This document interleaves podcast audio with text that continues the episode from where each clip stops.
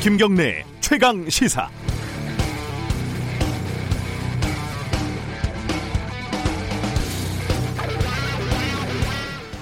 뉴스를 보면서 심각한 고민에 빠졌습니다. 이건 마치 어, 박근혜, 이명박 두 전직 대통령이 재판을 받는 모습을 보면서 누구 죄가 더 큰가 하는 고민과 다르지만 또 엇비슷했습니다. 난영, 난제, 호각지세, 전문 용어로는 뭐 곡, 도낀, 객낀 이라고도 합니다. 나라에서 세금으로 각 정당에 선거 보조금을 주는데 그 총액이 무려 450억 원이 넘습니다. 심정적으로는 무척 아까울 수 있지만 유권자인 국민들에게 정책과 후보를 제대로 알리라는 취지니까 일단 그건 그렇다고 치고요. 그런데 각종 기행으로 유명한 허경영 씨가 만든 국가혁명 배당금당에도 8억 원이 넘게 지급이 됐다고 하지요. 굳이 비교하자면 국민의당에도 고작 3천만 원이 지급이 됐는데 말이죠. 지역구의 여성 후보 30% 76명 이상을 내면 주게 돼 있는 돈인데 배당금당은 여성 후보를 딱 77명을 냈습니다. 다 계획이 있었던 걸까요? 아마 이렇게 얘기하겠죠. 부럽니? 그럼 너희들도 하지 그랬어. 미래한국당도 모 정당인 통합당에서 현역 의원 3명을 더 꿔줘서 딱 20명 교섭단체를 만들 수 있게 됐습니다. 계산이 조금 복잡하지만 적어도 30억 원 이상을 더 받게 됐습니다. 여기도 이렇게 얘기를 하겠죠. 부럽니? 너희들도 하지 그랬어. 중요한 건 이 돈이 다 우리가 열심히 돈을 벌어서 낸 세금이라는 사실입니다. 자, 어느 쪽이 더 꼼수일까요? 고민입니다. 3월 31일 화요일 김경래 최강 시사 시작합니다.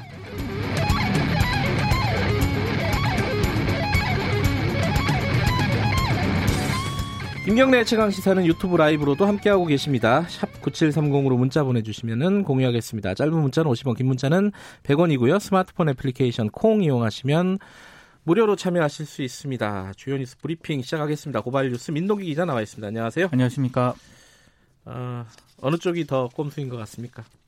꼼수 공화국인 것 같습니다. 사실 큰 고민이 되지는 않습니다. 네.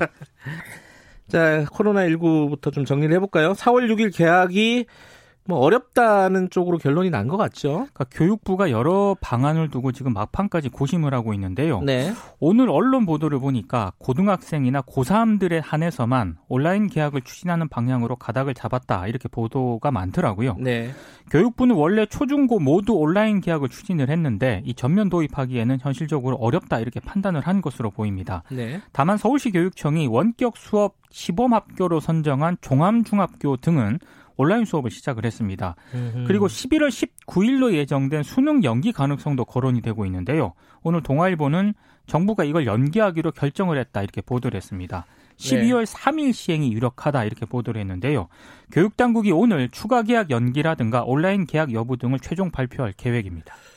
어, 개학 연기를 또 뭐 일주일 미룬다, 이주일 미룬다. 계속 이렇게 갈 수는 없는 거 아니냐. 그렇죠. 예. 어, 뭔가 좀 어, 종합적인 대책을 마련해야 되는 시점 아니냐 이런 얘기들도 좀 있습니다. 오늘 네. 발표를 좀 지켜보도록 하고요. 근데 이제 개강 아, 학원들은 많이 문을 열었고 앞으로도 많이 연다고 해요. 이쪽에서도 또 확진자들이 좀 나오고 있죠. 그러니까 지난 27일 오후 2시 기준으로요. 예. 서울시 교육청이 파악을 해 보니까 아, 서울 시내 학원 10곳 가운데 8곳이 문을 열고 있는 것으로 확인이 됐습니다. 네. 16.9%만 휴원한 것으로 집계가 됐는데요. 뭐 대부분의 학원이 문을 열고 있다는 그런 얘기입니다. 뜻이네요. 예. 예. 아, 교육열이 높은 것으로 알려진 지역의 휴원율이 높았는데요. 강동구와 송파구 같은 경우에는 11.4%로 휴원율이 가장 낮았고 아, 노원 도봉구 휴원율도 12.9%였습니다. 네. 그리고 대치동 학원가가 속해 있는 강남 서초교육지원청도 14.3%였습니다. 근데 문제는 학원발 집단 감염 사태가 현실화되고 있다는 점인데요. 네. 서울 도봉구 방학 3동에 있는 한 학원의 50대 강사가 확진자로 판정이 됐고요. 네. 어, 그래서 해당 학원 학생 200여 명이 자가격리 조치가 됐습니다. 그리고 김영 편입학원 소속의 한 영어 강사도 확진 판정을 어. 받았는데요. 네. 해당 학원은 다음 달 10일까지 휴원하기로 했습니다. 예. 다른 소식 좀 알아보죠. 그 정부가 코로나19 관련해 가지고 긴급 재난 지원금 그 결정을 했죠. 소득 하위 70% 이하 1,400만 가구에 최대 100만 원의 긴급 재난 지원금을 지급할 예정입니다. 아, 중앙 정부가 재난을 맞아 국민들에게 대규모 지원금을 지급하는 것은 이번이 처음인데요. 1인 가구는 40만 원, 2인 가구는 60만 원, 3인 가구는 80만 원, 4인 가구 이상은 100만 원이 지급이 될 예정입니다. 네. 아, 내수 진작과 경기 활성화 효과를 꾀할 수 있도록 지역 상품권과 전자화폐로 지급이 될 예정인데요. 네. 총 9조 1천억 정도 규모고요. 정부가 2차 추경을 통해서 7조 1천억을 조달을 하고 나머지 2조 원은 지자체가 부담하도록 할 계획입니다. 그리고 정부가 코로나19 생계 지원 대책에서 빠져 있던 무급 휴업, 휴직자 10만 명하고 네. 특수 형태 근로 종사자 프리랜서 10만 명에게도 4월부터 월 50만 원씩 최장 두 달간 생활 안정 지원금을 지급하겠다고 밝혔습니다. 근데 이게 70%가 도대체 어디까지냐? 이 구체적인 어, 기준에 예. 대해서는 아직 정해진 게 없습니다. 그러니까 내가 70%로 들어가느냐 안, 안 들어가느냐 이게 이제 궁금한 거잖아요. 보건복지부 사이트가 다운이 됐다고 하는데 예. 저희가 브리핑 끝나면은 어, 기획재정부 쪽 그 차관 모시고 어, 연결해가지고 저희들이 좀 자세히 좀 물어보겠습니다. 네.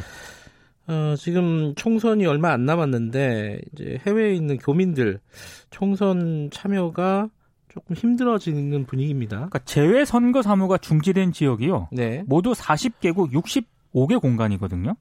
8만 500명 정도 됩니다. 그러니까 전체 재외 선거인의 46.8%에 이르는데 코로나19 확산 추이가 더 늘어날 가능성도 있기 때문에 이번 총선 재외선거 투표율이 굉장히 낮아질 것으로 보이는데요. 그래서 일부 교민들은 네. 투표가 없으면 정의도 없다 이렇게 적힌 손팻말을 든 사진을 페이스북 등에 올리면서 항의를 좀 하고 네. 있습니다. 자, 재외 국민도 거소 투표가 가능하도록 법이 개정돼야 한다는 의견도 나오고 있고요. 네. 지난 26일 청와대 국민청원에 21대 국회의원 선거를 위한 국외 부재자 및 재외 국민의 거소 투표를 청원합니다. 이런 글이 올라오기도 했습니다. 어, 이게 헌법에서 규정한 권리 아닙니까? 아, 그렇죠. 참정권은. 네. 이 부분에 대해서는 좀 어, 대책이 좀 필요할 것 같아요. 그렇습니다. 지금 어쩔 수 없는 측면이 있어도 그럼 앞으로는 어떻게 할 거냐 이런 네. 일이 또 생기면은 이 부분이 또 있죠. 어, 다른 소식 알아보죠. 그 텔레그램 성착취 동영상 관련해 가지고 경찰이 관련 그 뭐라고 해야 되나요? 그 가입자라고 해야 되나요? 네. 한 15,000명의 명단을 확보했다고요? 닉네임을 확보를 했는데요. 음, 아직 구체적인 이름이 아니라 15,000명은 닉네임이군요. 네. 예. 근데 이 닉네임 15,000개는 유료 회원뿐만 아니라 이른바 그 조주빈 씨 등이 무료로 성착취물을 올렸던 방에 참여한 인원을 모두 합친 네. 숫자라고 합니다. 이를 기초로 경찰이 참여자들의 인적 사항을 특정을 할 예정인데요. 아, 유로 회원 등 박사방 적극 가담자에 대해서는 이번 주 강제 수사에 착수할 예정입니다. 네. 이 경찰 수사가 확대가 되면서 일부 참여자들이 증거를 삭제할 우려가 있기 때문에 신속하게 진행을 할 것으로 보이는데요. 네. 또 텔레그램과 같은 해외 서버를 둔 메신저 수사를 위해 경찰이 미국 국토안보수사국을 통해서 관련 계정 정보 협조도 받았다고 밝혔습니다. 네. 관련된 얘기인데요. 그 엠번방 담당 어, 재판부 어, 판사를 교체해달라 이게 국민 청원이 있었잖아요. 네. 이 부분이 사실상 뭐 받아들여진 셈이 됐어요. 40만 명을 돌파하니까 네. 오덕식 서울중앙지법 부장판사였거든요. 본인 스스로가 재배당을 요청을 했습니다. 스스로. 예. 그래서 형사 22단독 박현숙 판사가 이 사건을 맡게 됐는데요. 아, 이번 논란은 그 오 부장 판사가 엠벙방 사건에 연루된 태평양 이모군의 사건을 심리하고 있다 이런 사실이 알려지면서 성인지 감수성이 부족한 판결을 한 판사가 이 판결을 맞는 건 맞지 않다. 이렇게 국민청원이 시작이 되면서 논란이 시작이 됐는데요. 네. 고 구하라 씨 있지 않습니까? 네. 이 구하라 씨를 폭행한 혐의로 기소된 최종범 씨 사건을 오부장 판사가 맡았는데 징역 1년 6월에 집행유예 3년을 선고를 했거든요. 근데 핵심 쟁점이었던 불법 촬영 혐의에 대해서는 무죄를 선고했습니다. 음. 이것 때문에 논란을 좀 빚었고요. 네. 특히 2013년 강원대에서 이제 강사로 한번 나갔었는데 네. 이때 로펌에서 필요한 여자 변호사는 세 가지 종류다. 부모가 권력자거나 남자보다 일을 두 배로 잘하거나 얼굴이 예뻐야 한다. 이렇게 발언을 음. 해서 무리를 좀 빚기도 했습니다. 농담이라고 한 거겠죠. 근데 그렇습니다. 부적절한 농담이고 그 사실 오덕식 판사뿐만 아니라 지금 법원에서 이 시대에 맞춰서 어 어떤 이 성인지 감수성에 맞는 판결을 내리고 있느냐 이걸 네. 좀 고민해 봐야 되는 시점인 그렇습니다. 것 같습니다. 예. 어, 지금 검찰에서는 또 이문정 검사가 고발한 건이 있잖아요. 검사 성비 무마를 했다 검사들이. 네. 요 부분을 또 검찰이 불기소를 했다고요? 그 전현직 검찰 간부, 검, 전직 검찰총장 두 명이 포함된 그 네. 간부 여섯 명에 대해서 고발을 했는데요. 네. 검찰이 2년 만에 불기소 처분을 내렸습니다. 네. 김모 전 부장 검사 같은 경우에는 2015년 서울 남부지검에 재직할 당시에 여성 검사를 아이스크림에 빗댄 성희롱 발언으로 무리를 빚었거든요. 네. 사표를 제출하긴 했습니다만 감찰이라든가 징계 절차는 진행되지 않았고요. 진모 전 검사 같은 경우는 2015년 4월 후배 검사에게 성폭력을 가한 혐의로 대검 감찰을 받았는데 별다른 징계 받지 않고 사표를 낸 뒤에 검찰을 떠났습니다. 네. 이후에 대기업 법무팀 상무로 취직을 했는데 두 전직 검사는 2018년에 발족한 검찰 성추행 사건 진상규명 이 조사단의 조사로 뒤늦게 재판에 넘겨져서요. 네. 벌금형과 실형 등을 선고를 받았습니다. 근데 이번이 검찰이 불기소 처분을 하면서 위법한 짓이나 직무 거부가 있다고 볼 만한 구체적인 사유나 정황이 확인되지 않았다. 이런 이유를 밝혔는데 이문정 부장검사는 납득할 수 없다는 그런 입장입니다. 네. 다음 달 중순 중에 재정 신청을 할 계획인데요. 이 재정 신청은 검사의 불기소 처분에 불복을 해서 법원의 불기소 처분의 타당성을 가려달라 이렇게 신청하는 제도입니다. 네, 그 프로포폴 상습 투약, 의, 투약 의혹이 있었죠. 그 이부진 호텔 신라 사장. 네. 어, 경찰에 또 빙고개로 소환이 됐었다고요? 지난 22일 소환 조사를 받았는데요. 네. 12시간 이상 조사를 했다고 합니다. 어, 필요한 경우에. 예, 네. 또 추가 소환할 계획이라고 하는데요. 경찰이 지금 현재까지 해당 의혹과 관련해서 병원, 금융기관 등을 총 8차례 압수수색을 했거든요. 상당히 자료를 많이 확보한 것 같은데 네. 늦어도 다음 달까지는 사건 수사를 마무리해서 검찰에 송치할 예정입니다. 여기서 또 나오는 얘기가 당연히 있죠. 이재용 부회장은 언제 하느냐. 그게 언제 하는지 모르겠습니다, 예, 진짜. 그 얘기가 나오죠. 마지막 소식 하나만 전해주시죠. 지난해 국내 10대 그룹 총수 일가 가운데 연봉 1위는 신동빈 롯데그룹 회장으로 나타났는데요. 7개 계열사에서 총 181억 7,800만 원을 받았습니다. 어, 2위는 20, 억이 넘네요. 한, 한 계열사에서 받은 돈이. 그렇습니다. 2위는 지난해 말 GS그룹 회장에서 물러난 허창수 명예 회장인데 90억 4,100만 원이고요. 3위는 정몽구 현대자동차그룹 회장 70억 4천만 원입니다. 네. 최태원 SK 회장은 총 60억의 연봉을 수령을 했는데 그 이재용 삼성전자 부회장 같은 경우에는 구속 수감됐던 2017년 3월부터 무보수 원칙을 지키고 있거든요. 음흠. 지난해에도 급여를 받지 않았다고 합니다. 네. 여기까지 듣겠습니다. 고맙습니다. 고맙습니다. 고발뉴스 민동기 기자였고요. 김경래 최강 시사 듣고 계신 지금 시각은 7시 32분입니다. 김경래의 최강 시사는 짧은 문자 50원, 긴 문자 100원인 문자번호 샵 #9730 무료인 어플 콩으로 참여하실 수 있습니다. 유튜브 라이브로도 함께합니다. 네, 어, 어제 문재인 대통령이 소득 하위 70%, 그러니까 우리나라 가구 수로 따지면은 한 2천만 가구 중에 대략 한 1,400만 가구 정도의 아, 가구당 4인 기준으로 보면은 한 100만 원 정도 지급을 하겠다고 밝혔습니다. 이게 이제 어, 내가 그 해당 사항에 들어가는지 어, 그리고 이게 우리 경제에 어떤 좀 마중물 역할을 할 수 있는 것인지 궁금한 부분들이 있습니다. 기획재정부 구윤철 제2차관 연결해서 관련된 얘기 좀 자세히 여쭤보겠습니다. 차, 차관님 안녕하세요. 예, 안녕하세요. 네. 어, 뭐 어제도 많이 나온 얘기지만은 간단하게 네. 어, 이렇게 결정을 하게 된 배경부터 만- 말씀을 해 주시죠. 예, 저희들이 그, 이 재난 지원금 관련해서 다양한 방안에 대해서 논의가 있었습니다만, 네. 어, 최근에 이제 코로나 19 사태로 인해서 많은 국민들이 네. 광범위하게 좀 어려움을 겪고 계시다는 판단하에서, 네. 어, 전체 그, 우리 가구 수가 한 2천만 가구 정도 되는 중에서, 네. 그, 한, 위로 순서를 쭉 했을 때 밑에 계신 한 1,400만 가구, 한 네. 70%에 대해서 어, 이분들한테는 적어도 조금 이 어려움을 타개할 수 있게 네. 정부가 좀 어, 지원을 해야 되겠다 네. 하는 그런 차원에서 결정했다는 점을 말씀드리겠습니다. 근데 애초에는요. 네네. 어, 기재부라든가 뭐 청와대 쪽에서도 그 정책실장 김상준 정책실장 같은 경우도 네네. 이렇게 70%까지 지급하는 거에 대해서는 좀 반대 의견이 있었던 거 아니에요? 뭐 반대 이런 보다는요. 네. 다양한 논의가 있었다. 아, 저는 그렇게 말씀드리고 싶고요. 네.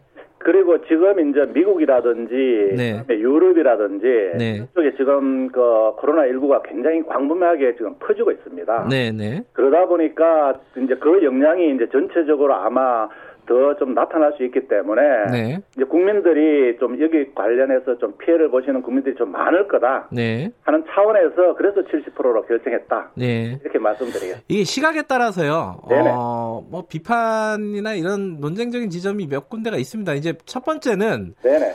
어, 뭐 이 부분에 대해서 뭐 간단하게 좀 언급 좀 해주시고 넘어가죠. 이게 어, 총선용 아니냐?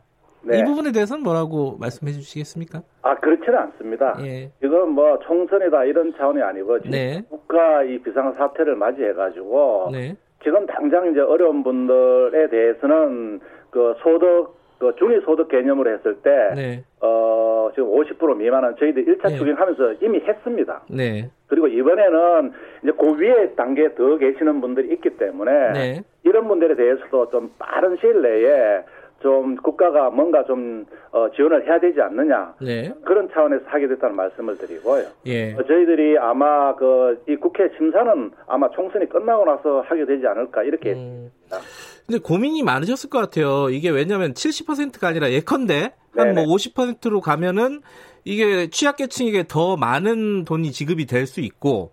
또 또 반대편에서는 아니 100%다 지급하는 거에 더 합리적인 거 아니냐 왜냐면은 비용 선별 비용이나 이런 거 따져 보면 그 네네. 양쪽 주장이 있어 가지고 이 조율하는데 쉽지가 않았을 것 같습니다. 이 70%라는 게. 예, 그래서 정부는 뭐, 뭐, 여건이 허락한다면 최대한 모든 국민들한테 지원하면 좋겠습니다만, 네. 그래도 또 상대적으로 또, 또 형편이 나은 국민들도 계시고, 네. 또 정부 입장에서는 한정된 재원 여건도 감안해야 되고, 네. 또, 또 다른 어떤 또 정부의 어떤 지원 소요가 발생했을 때 그런 재, 재원 여력을 비축한다. 네. 이런 차원을 종합적으로 저희들이 감안해가지고, 네. 정부가 할 수 있는 한 그래도 국민들이 어려움을 겪고 계시기 때문에 네. 최대한 좀 한번 올려보자 해서 이제 70%까지 가게 됐다. 음. 말씀을 드리겠습니다. 근데 이 70%라는 숫자가 왜 나왔을까? 계산이 어떻게 된 건가? 이게 궁금한 부분이기도 해요. 네. 그게 어, 70% 수준이라는 게 물론 뭐 70%다, 뭐 60%다, 80%다 네네. 숫자에 대해서 그보다는 보통 이제 저희들이 어, 막 이렇게 따졌을 때 네. 50%, 뭐 70% 이렇게 쭉 따져가는 그런 게 있는데 한 70% 정도 되면은요. 네. 그게 이제 중위소득 기준으로 150%가 되고 이게 음. 한월 보면 한 710만 원 정도가 넘어가는 수준입니다. 네. 그래서 저희들이 어 물론 이게 이제 하, 이 소득을 쭉 세웠을 때 70% 미만이 뭐 정확하게 아직 저희들은 이제 해야 되겠습니다만 대강 봤을 때 한 700만 원 이렇게 넘어가지 않느냐 봤을 때이 네. 정도 소득 같은 밑으로 이렇게 하는 분들 같으면은 뭐 대지 그 위에까지 이렇게 하기는 좀 음. 그 어떤 다른 측면도 감안해야 되지 않느냐 네. 고려했다고 말씀드리겠습니다.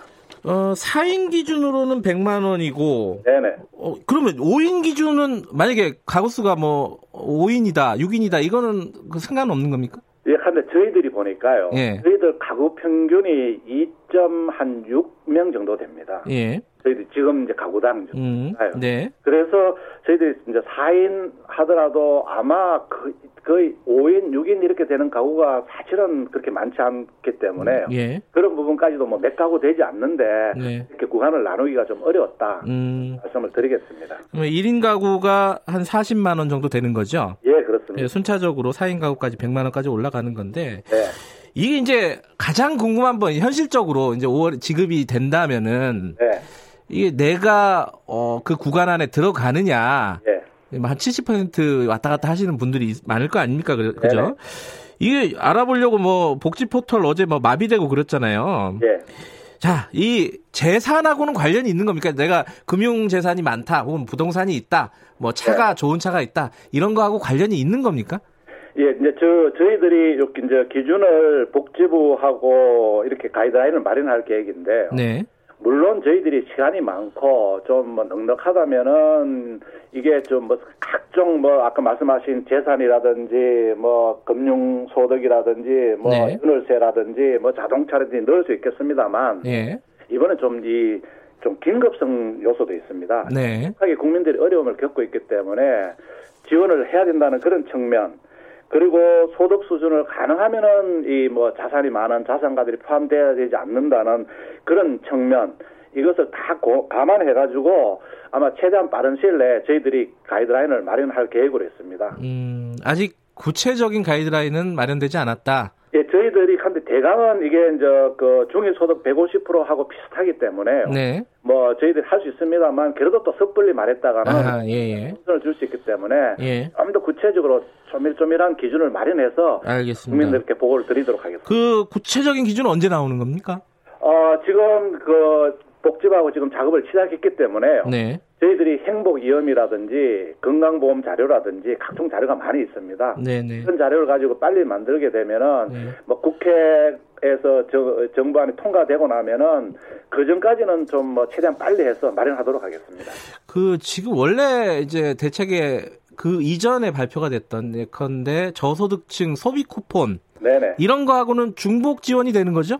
예, 그렇습니다. 음. 그 지난번에 해드렸던 그 소비 쿠폰은 네. 진짜 그 소득 어 중위소득 40% 미만 하는 기초 생보자들을 대상으로 해서 네. 이분들한테 특별한 소비 쿠폰을 드린 거고요. 네. 요번에는 이제 재난 이제 지원금으로 인해서 전체 국민들의 그 소득 70% 미만으로 쭉 이렇게 드렸기 때문에 네. 어, 그분들은 더 이제 더 두터운 보호를 받게 되는 그런 측면이 있습니다. 아, 이 박미선 님이요. 그 청취자분이 1인 가구인데 네. 지금 현재 소득이 없다 그래요? 네네. 어, 그분도 해당이 되는 건가요?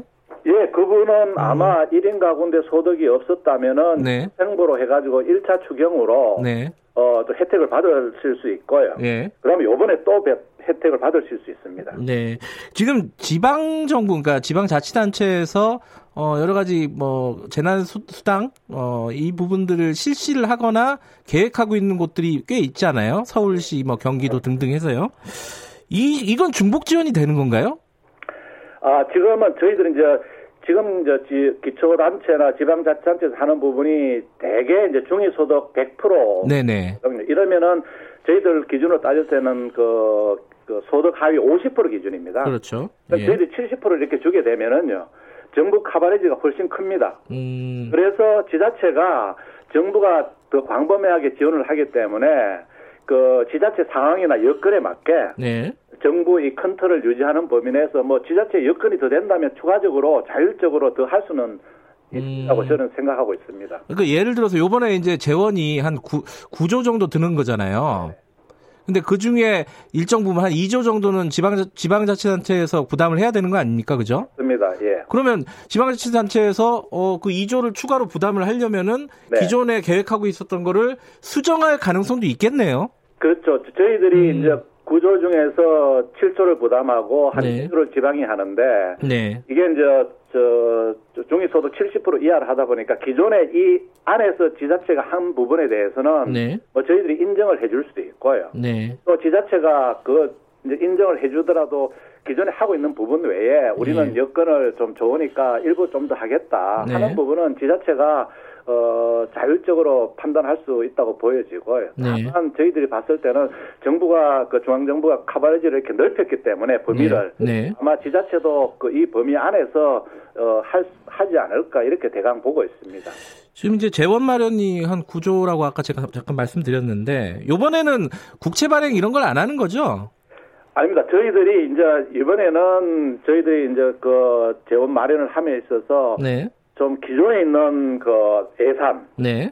좀 일단 좀 이렇게 조정을 하자. 예. 그래서 그래서 최대한 조정해서 하고 예. 그래도 또이 기존 예산을 조정하려고 음. 하다 보면은 또 불가피한 사유가 있는 경우에는 네. 그 일부 뭐 국채 발행을 할 수도 있겠습니다만 네. 그러나 지금 정부 의지는 최대한 하여튼 기존 음. 재원을 어 좀 이렇게 다 조정을 해가지고 네. 충당하겠다 이런 식 생각을 가지고 있습니다. 그러니까 기존에 있었던 예산을 이름을 바꾸겠다는 거잖아요. 일부는 그러면요 이게 어떤 예산들이 깎이게 되는 거죠?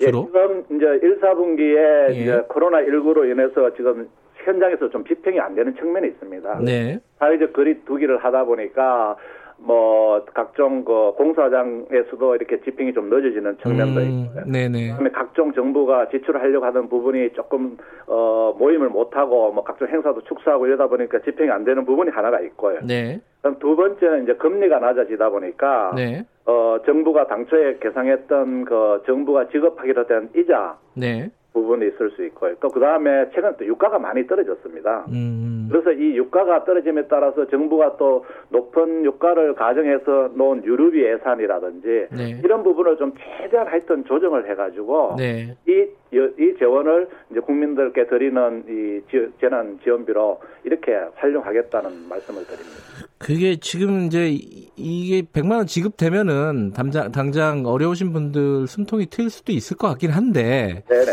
근데 이게 100만 원 다 쓰면 어떡할 거냐 이게 이제 야당에서 주장하는 비판의 요지 아니겠습니까? 일회성 네. 아니냐 지속 가능한 어떤 대책이 아니다. 그 다음은 어떻게 하실 계획이세요?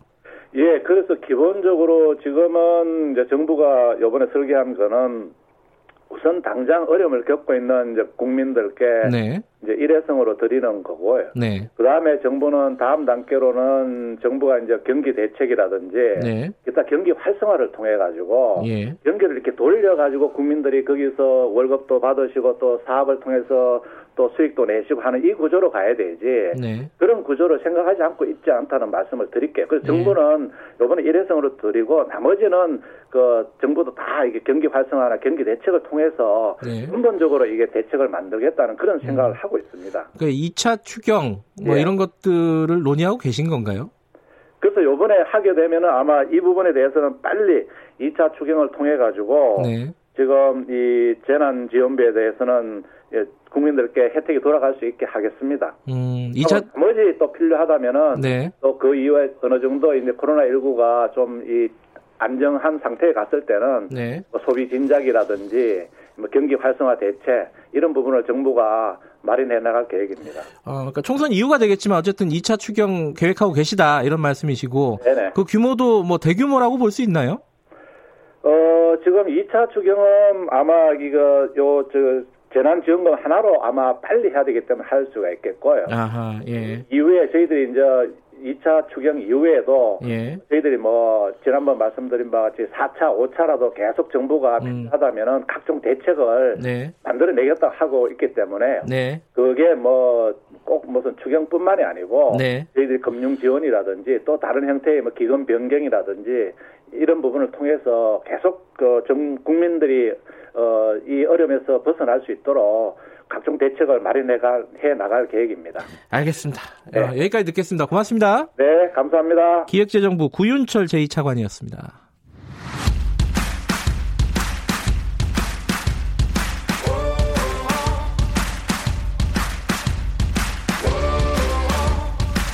여러분의 아침을 책임집니다.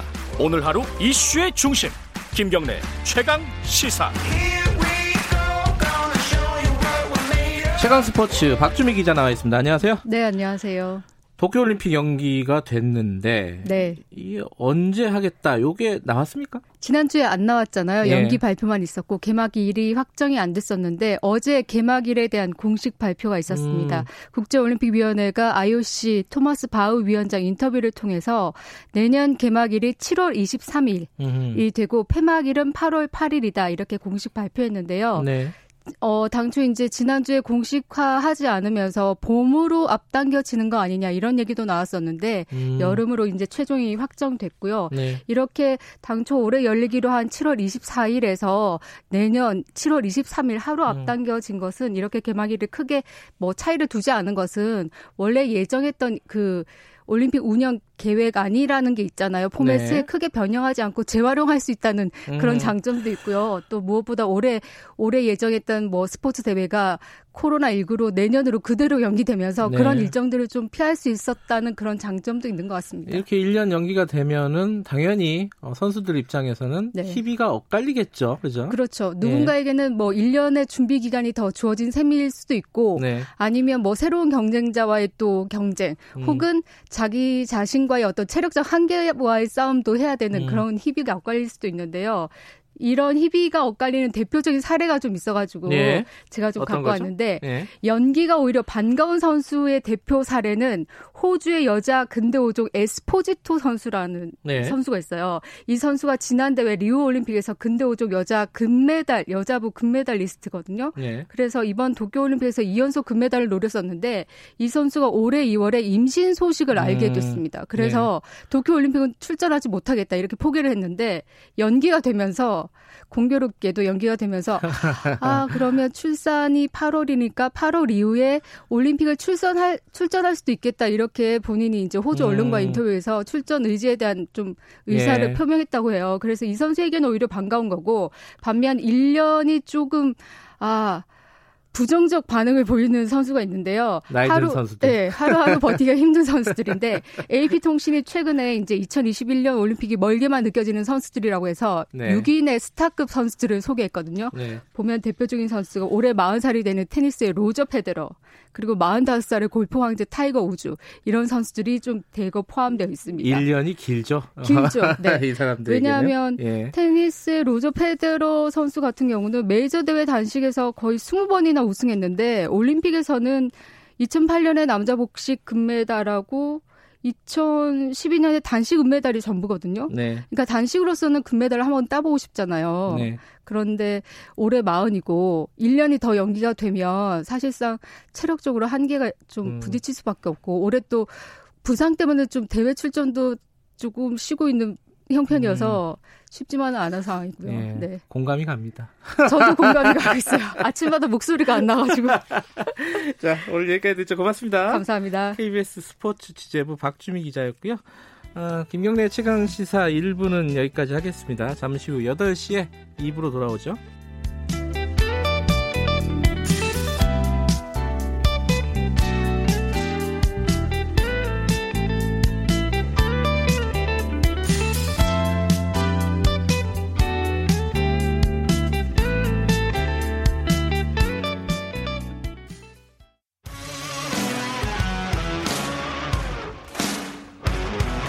탐사보도 전문 기자 김경래 최강 시사.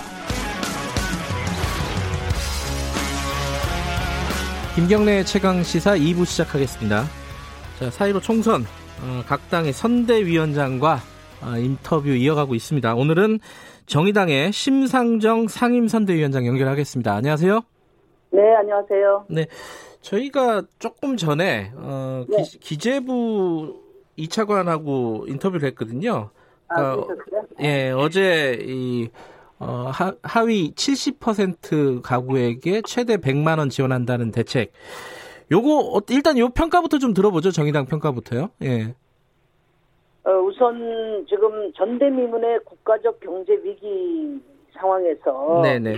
찔끔찔끔 대책을 내놓는 것은 네. 앞으로 이제 호미로 막을 일을 가래로도 못 막는 일을 자초하는 거라고 생각합니다. 음. 아, 그 지금 기재부는 어, 차마 재정 건전성 얘기를 해요. 네. 어? 근데 그 얘기는 뭐냐면 지금 가뭄 대책을 내놔야 되는데 홍수 걱정하는 거라고 저는 생각하거든요. 네. 원래 기본소득 100조, 그러니까 기본소득 100만 원을 주자고 한 거는 네. 말하자면 경제 위기 긴급 방어란 말이에요. 가뭄에 땅바닥이 쩍쩍 갈라지기 전에 네. 예, 일단 물 뿌려놓자. 네. 어? 지금 50조를 써야 나중에 500조, 1000조를 예방할 수 있다. 네. 이런 취지라고 봅니다. 그리고 어, 지금 이제 이렇게 선별 지원을 하게 되면 국민 서로 간에 불만 벌써 터져 나오죠. 네. 또 선별 지원 대상 분류에 따른 막대한 행정 비용이 들고 네. 신속하게 집행돼야 될 타이밍도 저는 놓치게 된다고 봐요. 네. 그래서 어, 정부가 어, 이번에 이런 제한적인 예, 그런 그, 그 조치를 한 것에 대해서는 매우 유감이라는 말씀드립니다. 어, 그러니까 저, 그 정의당에서는 전 국민에게 100만 원 기본소득 지급하자.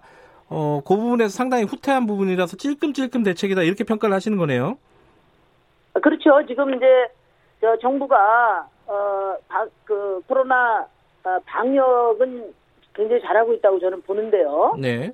경제 대책에 대해서는 어, 이렇게 하면 안 됩니다. 그러니까 정부 대책은 더 선제적이어야 되고 더 과감해야 되고 더 신속해야 된다고 생각해요. 음. 그런 점에서 지금 그 기본소득 얘기 나온 지가 언제입니까? 네. 그런데 그것도 어 이런 식으로 어 제한적인 그런 어, 정책으로 귀결된 것에 대해서 네. 어, 뭐 저는 큰 걱정을 하고 있습니다. 그렇다면요, 저 미래통합당의 김종인 선대위원장 같은 경우에는 어, 500조 예산 중에 한 100조 가량을 어, 지급을 하자. 어, 조정해서 먼저 쓰자. 이거 그, 그쪽에 동의하시는 건가요? 어떻습니까? 아니, 돈의 규모가 문제가 아니고요. 예. 이제 김종인 선거대책위원장의 얘기의 핵심은 네. 지금 512조 올 예산 중에 네. 20% 항목을 변경해서 쓰자는 거 아니에요? 그렇죠. 네. 네. 뭐 100조라는 규모가 문제가 아니고 네. 그러니까 어, 그것은 이제 일반 국민들에게 돌아갈 그 돈을 네. 항목 변경해서 이제 위기 대책으로 쓰자는 건데 한마디로 아랫돌 빼서 윗돌 개겠다는 거나 다름없거든요. 음흠. 원래 김종인 선거대책위원장이 에, 확대 재정론자고 네. 또 정부의 에, 그 역할을 강조하는 분인데 네. 어떻게 이렇게 그 재정 건전성 논리에 갇히셨는지 에, 이분의 효염도 이제 좀 어, 약발이 끝나가는 게 아닌가 이런 그, 그 생각이 듭니다. 그러면 저 어, 심위원장께서는 어떻게 해야 된다고 보시는 거예요? 지금 정부 대책이 방향이? 우선 이제 제가 그 지난번 어, 대통령과 그 사당 대표 회담 때도 네. 말씀을 드렸습니다. 첫째는 어, 일단은 어, 이번 코로나 위기로 어, 직접적인 생계 위기를 맞이하는 이런 네. 분들에 대해서는 직접적인 지원을 해야 된다. 예를 들면 지금 소상공인이라든지 네. 또왜 비정규직 노동자들 이미 이미 실업 상태에 들어가 있지 않습니까? 네. 이런 분들 또 이 코로나19로 인해서 어 아이들을 그 케어하는데 어려움을 겪는 이제 그저 뭐 한부모 가정이라든지 네. 또 어, 일하는 이제 부모들 그, 그런데도 어, 아이 양육비를 또는 지원을 해줘야 되고요. 네. 그래서 일단 그 피, 이 생계 위협에 처한 어, 우리 시민들에게 직접 지원을 해야 된다는 게 첫 번째고요. 예. 두 번째는 이게 이제 코로나 방역이 마무리되더라도 지금 세계적인 전대미문의 지금 경제 위기가 도래할 수 있지 않습니까? 네. 그 위험을 다 말하고 있기 때문에 이에 대한 어, 말하자면 그 경제 시스템 파괴를 위한 네. 3개월 어, 그 방어 방파제를 쌓아야 된다. 네. 그게 이제 첫 번째로는 아까도 말씀드린 것처럼 어, 100만 원씩 에, 기본소득을 네. 그, 지급을 해서 네. 좀 어, 민생 그, 이, 그 땅바닥 쩍쩍 갈라지는 것을 일단 막고 네. 그리고 이제 아까 말씀드린 직접 생계가 위협을 당하고 있는 이런 분들에 대한 네. 3개월간의 에, 3개월 생존을 위한 그런 직접 지원을 강화하고 네. 그리고 더 나아가서 이제 에, 이런 어, 경제 회복을 위한 네. 과감한 공적 투자, 음. 그린니들 투자를 준비해야 된다. 그것이 저희 정의당의 입장입니다. 그 정부에서 지금 이제 소상공인, 그 영세 자영업자 등에게 지금 대출 지원을 하고 있지 않습니까? 네, 그 부분은 좀 부족하다는 말씀이신가요? 그럼 어떻게 해야 되는지 좀 말씀을 좀 해주세요. 그 부분은. 일단은 이제 네. 문제는 뭐냐면은 네. 이제 뭐 얼마를 지원하느냐가 중요한 게 아니라 네. 어? 이 자영업자들이 지금 폐업이 좀 속출하고 있잖아요. 네. 버틸 수 있는 한도가 어딘가, 음. 어디까지인가 이걸 생각하는 게 중요하다고 봐요. 네. 그러니까 지금 이제 소상공인 대출을 해주고 있는데 에, 지금 그 뭐 이제 그 현장에 나가 보면 음? 아우성이거든요. 네. 예전에 네. 마스크 줄 설 때의 혼란이 그대로 반복되고 있습니다. 음, 그리고 또 아쉬워서 쫓아가서 하루 종일 기다렸는데 어디가 과거에 신용대출이 있어서 안 되고 네, 조건이 네. 까다롭다 이거예요. 그러니까 저는 일단 50조 원 정도의 규모에서 네. 5년 만기 무이자 대출로 해줘라 이번에. 응? 네, 그래야 버틸 수 있다. 찔끔찔끔 해준다고 해서 뭐 폐업을 막을 수 있는 게 아니지 않습니까? 네. 그리고 또 지금 가장 부담을 갖고 있는 게 이제 임대료 하고요. 네. 그리고 부가가치세. 네. 그리고 각종 공과금입니다. 네. 이 부분에 대해서 적어도 한 3개월 정도 버틸 수 있는 긴급 지원을 하자는 거예요. 그래서 음. 임대료는 한 3개월에 한 300만 원 이내 그리고 네. 또 부가가치세 특별 감면 조치는 해야 된다고 보고요. 예. 어, 공과금도 면제해 주자 3개월 동안 음. 이렇게 과감한 조치를 해서 네. 실제로 폐업을 막아야 네. 어? 그래 그래야 이 경제 시스템이 운영이 되지 않겠느냐 음. 그런 말씀을 드리는 거죠. 임대료 같은 경우는 어, 현금 지급을 하자 이런 말씀이신 건가요? 저는 그렇게 하는 게 빠르다고 봅니다. 음. 그러니까 왜냐하면 예전에 정부가 내놓은 것이 네. 그 착한 건물주가 네. 어? 지원 대책이 있었어요. 예. 건물주가 임대료를 깎아주면은 그 네. 절반을 정부가 대주겠다. 근데 그거는 그럼 착한 건물주 못 음. 만난 임대인들은 어떡합니까? 음. 그렇기 때문에 지금 고통받고 있는 분들은 네. 임- 임대인들이기 때문에 예? 이 임대인들에 대한 직접 지원이 이루어지는 것이 좋다 이런 음. 생각. 예, 직접적이고 과감하고 선제적인 조치가 필요하다. 네, 네, 네. 예, 선거 얘기도 좀 해보겠습니다. 네. 어, 지금 현재 판세가 보니까요. 정의당이 조금 어려운 상황이 아니냐 이렇게 분석을 하는 쪽들이 있습니다. 이제 지지율이나 이게 나오는 걸 보면요. 어, 지역구도 네. 마찬가지고 뭐 비례대표는 뭐 이 여론조사에 따라서 이제 수치가 좀 많이 다르지만요. 지금 어떻게 판단하고 계세요? 지금 현재 상황을? 어, 뭐 연동형 비례제가 완전히 무력화됐기 때문에 네.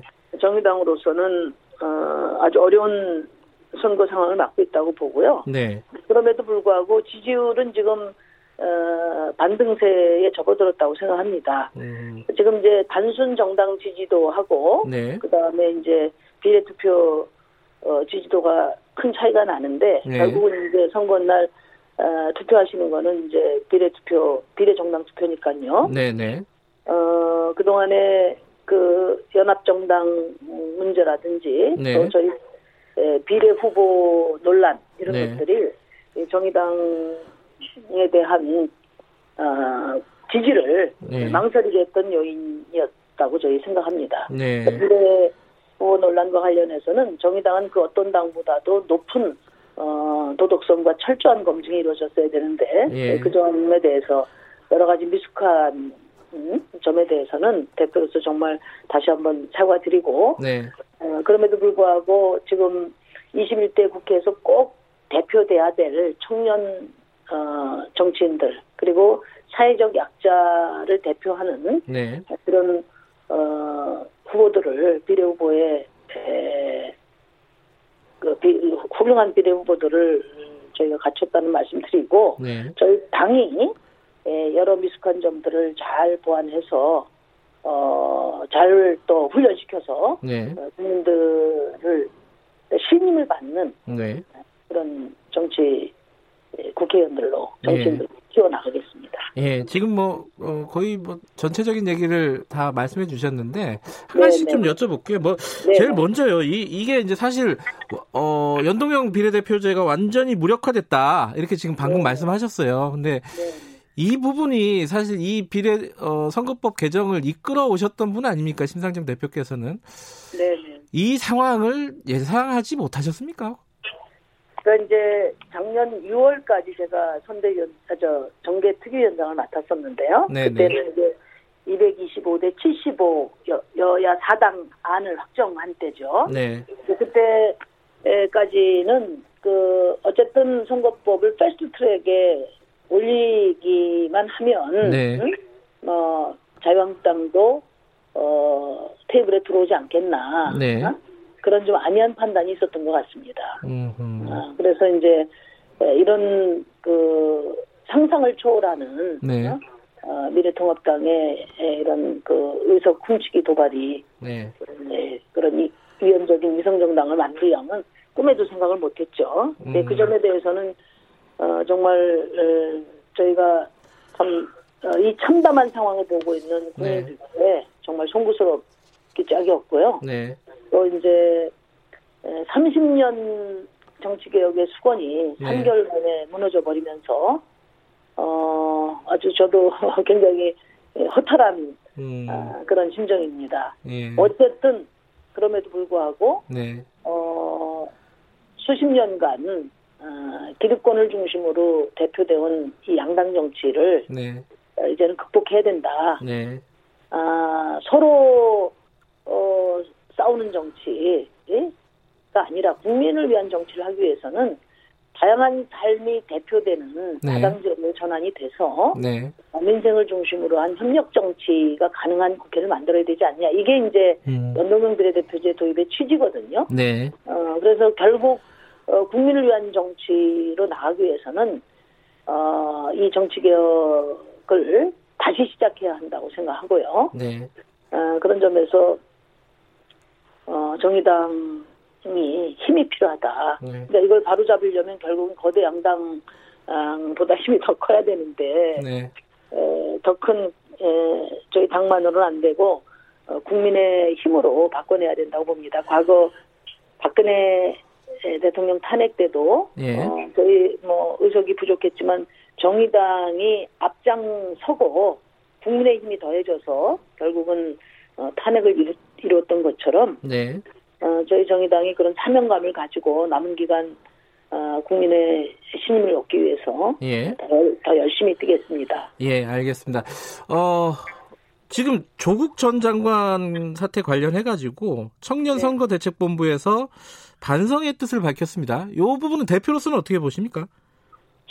그 이제 조국 장관 문제에 대해서는 네. 당내에 이견이 많고요. 네. 또 치열했었습니다. 네. 그럼에도 불구하고 이제 정의당은 어, 정치 개혁과 검찰 개혁의 공조를 위해서 네. 조국 장관 어, 임명을 찬성을 했고요. 네. 어, 이번에 이제 청년 선대위에서 그런 발언이 나온 것은 우리 네. 당내에 에, 그때도 반대가 많았고 네. 또 어, 지금까지 이어지고 있는 청년들의 반대의 목소리를 가 반영된 것이라고 어, 네. 생각을 합니다. 네. 어, 지금 총선 목표 의석 이건 뭐 기본 질문으로 저희들이 여쭤봅니다. 몇 석 목표로 하고 계신가? 그 지역구도 그렇고 비례도 그렇고요. 근데 이제 지금 뭐 이제 연동형 그 제도가 네. 이제 거대 정당들의 위성 정당으로 지금 이렇게 에, 채워지는 바람에 네. 사실 의석수를 네. 그, 지금 목표로 세우는 것은 저희로서는 어, 음. 좀 무의미하다고 보고요. 아 그래요. 어, 네. 목 정당 지지율 네. 20% 이상을 꼭 만들겠다. 네.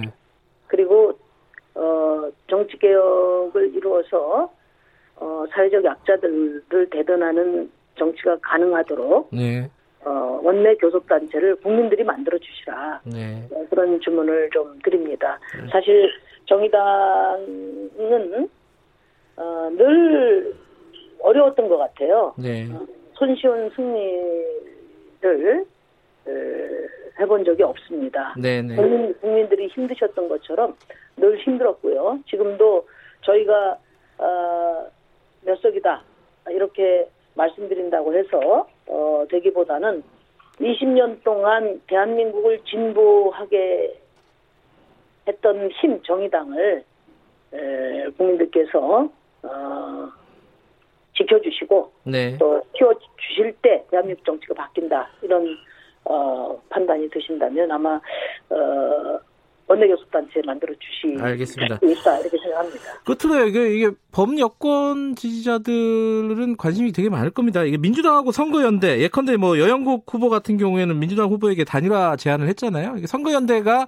막판까지 없는 건가요? 이게 원칙적으로 어떻게 되는 겁니까 이게?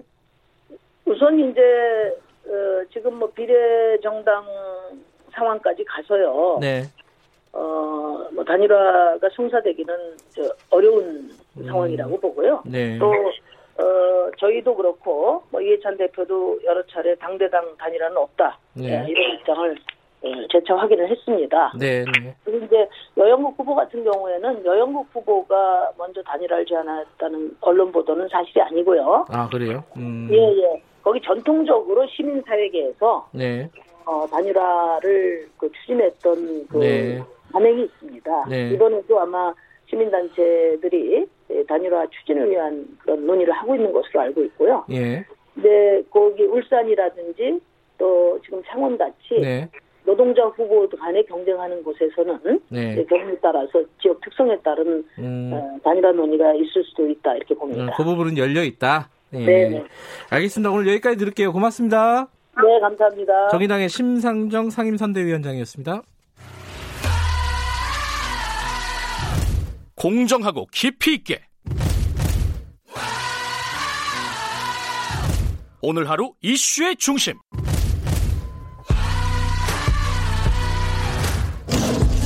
김경래 최강 시사.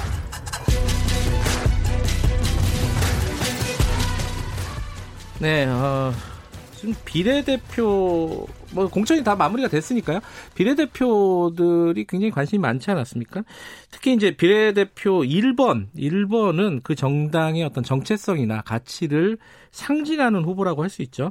총선 기획으로 각 정당들의 비례대표 1번 후보들을 만나봅니다. 오늘 첫 시간 신현영 더불어민, 더불어 시민당 비례 후보 1번 명지병원 가정의학과 교수님 스튜디오에 모셨습니다. 안녕하세요. 안녕하세요. 네. 예. 의사신 거잖아요. 그죠? 예, 맞습니다. 예. 얼굴도 많이 알려주신 그죠? 방송을 많이 하시고 특히 이번에 코로나 때문에 굉장히 바쁘셨죠, 사실. 예, 실제로 뭐 한국에 1월 20일 날 첫 환자가 발생하면서 코로나 전국으로 갔다라고 네. 보이는 것이죠. 네. 그러면서 저도 코로나 감염병 대응에 어떤 역할을 할까 고민하다가 명지병원에 오시는 환자를 지키고 그다음에 언론을 통해서 국민들에게 정확한 네. 사실을 전달해야 되겠다라는 좀 사명감으로 열심히 임했던 바가 있습니다. 실제로 코로나 그쪽 무슨 직책을 맡으셨던 거죠? 예, 역학조사 의사 팀장을 맡아서 음, 네. 우선 환자가 발생하면 병원이 문 닫아야 되지 않습니까? 네. 그것을 막기 위해서 최대한 노력을 하면서 여러 가지 호흡기 환자분들의 확진하는 음. 그런 검사를 진료 지원을 한 것이죠. 그런데 어, 지금 말하자면 정계 진출을 어, 선언을 하신 겁니다. 그죠? 어떻게 뭐 어떤 결심을 하신 거예요? 갑자기? 예. 갑자기인가요? 제가 잘 모르니까요. 그 과정은. 예. 실제로 과정은 조금 빠르게 진행이 되긴 했지만 네. 그래도 준비된 부분이 있었다라고 말씀을 드리고 싶습니다.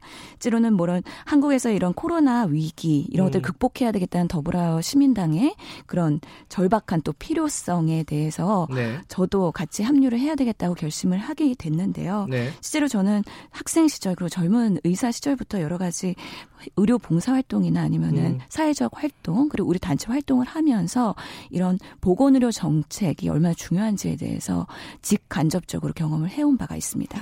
그 어쨌든 현장에서의 경험을 예. 뭐 정치나 정책으로 풀어 나가겠다는 건데 그게 더불어민주당 물론 이제 지금은 이제 위성영 더불어 시민당이 됐으니까요. 예. 어 그쪽을 선택하게 된 이유 선택을 당하신 겁니까? 선택을 한 겁니까? 어떻게 된 거죠? 어, 실제로는 뭐 두 가지가 다 가능하다고 볼 수도 있을 것 같아요. 예. 그렇기 때문에 제가 이렇게 요청을 받고 계기가 됐을 때제 네. 스스로에 대해서 고민을 하고 물어본 것이죠. 네. 그때 젊은 의사로서 제가 여러 가지 활동을 하다 보니까 네. 그런 사회적인 부당함이나 부조리 음. 이런 것들도 보이게 됐었고, 실제로 제가 여의사회 활동을 하면서 어, 의료계 성평등 문제를 음. 예, 해결하거나 하는데 네. 노력을 했고 또 젊은 의사 단체인 전공의 협의회 활동을 하면서 그런 젊은 의사들의 복지와 인권, 음. 민원 해결하는 역할을 주로 했습니다. 음. 아무래도 그래서 젊은 세대를 그런 기득권에 대응해서 역할을 하는 것이 제그 성격에 맞지 않나 판단을 음. 했습니다. 1번 되실 줄은 알았어요? 일본은 굉장히 상징적인 거잖아요. 이게 제일 이게 제일이 아니라 여당의 일본 후보잖아요. 사실상 예. 비례대표 예. 되실 줄 알았습니까? 실제로 네. 예상치 네. 못했던 이유가 뭐라고 생각하세요? 일본으로 선택된? 예. 지금 우리나라에서 지금 가장 네. 그래도 국가적으로 큰 정책적 과제가 코로나19를 어떻게 잘 음. 대응하고 극복할 것인가 네. 이것으로 보입니다. 이런 혁신에 대한 의지에 대한 결단이라고 당에서는 음. 저는 그렇게 생각을 하는데요. 네. 그만큼 더불어시민당은 코로나19를 잘 대응해서 음. 우리나라를 안전한 국가, 건강한 국가로 만들겠다는 그런 의지의 그런 요청이지 않을까 생각을 음. 합니다. 요거는 좀 짚고 넘어가야 될 것 같은데 요새 언론 보도가 많습니다. 이게 어, 조국 전 장관에 대해서 비판적인 목소리를 한 적이 있다 방송에서 어, 신 후보님께서 어 그래갖고 이제 민주당 특히 이제 좀 열성 지지자층에서는 어 민주당하고 안 맞는 거 아니냐 뭐 이런 비판이 있었어요. 지금도 있고 있고요. 어떻게 말씀하시겠어요? 이 부분에 대해서는? 저 작년 8월에 그 방송 이슈가 된 것 같습니다. 네. 실제로는 지금 뭐 그 사안에 대해서는 그 네. 그 재판 중인 사항이기도 하고 네. 또 당국대에서는 연구 진실성 위원회에서 검토를 하기 때문에 제가 어, 언급하는 건 적절치 않다고 보이고요. 네. 하지만 방송 당시에는 그런 의학 논문에 대해서 네. 의료계의 입장에서의 최대한 양측에 대한 균형적인 네. 그런 입장을 전달하려고 노력한 바가 있습니다. 아마 전체 분량을 들어보시면 국민들께서 판단을 하실 수 있을 거라고 생각이 들고요. 네. 그럼에도 불구하고 저는 평범하게 노력하면서 어, 일해왔던 열심히 살았던 음. 한 사람이거든요. 네. 그렇기 때문에 젊은 세대들이 어떤 고민을 하고 있는지 네. 우리 사회에서의 기, 회의 균등, 음. 평등 그리고 과정의 공정성 이런 건 매우 중요하다고 판단을 합니다. 네. 앞으로 국회에 가서도 그런 부분에서의 역할을 제가 열심히 음. 해야 되겠다고 다시 한번 다짐을 하였습니다. 음. 그 비판적인 어떤 시각은 아직도 갖고 계시다 이렇게 받아들이면 되는 건가요? 어, 우선은 그 전체 분량을 들어보시고 음. 확인을 하시는 게 제일 좋을 것 같은데요. 저는 예. 객관적인 예. 입장에서 양측을 예. 충분히 이야기했다라고 판단이 음, 됩니다. 예. 그러니까 뭐 이 얘기는 요것만 여쭤보고 말 건데 예, 그때 하신 워딩이 그렇습니다. 저도 전체 인터뷰를 읽어는 봤는데 방송은 못 보고 어, 특혜를 받은 어, 좋은 집안의 전형적인 케이스다. 그 논문을 가지고 말씀하셨잖아요. 그 부분에 대한 생각은 달라지지는 않으셨나요?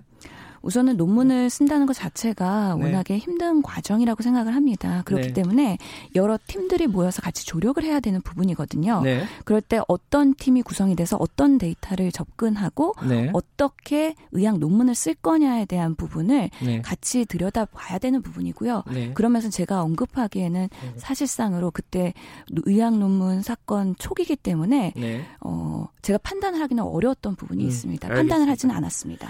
그 전문가시니까요. 또 이쪽 여쭤보겠습니다. 그 방역 우리나라 방역 에 대한 평가들이 여러 가지 지점에서 나오고 있는데요.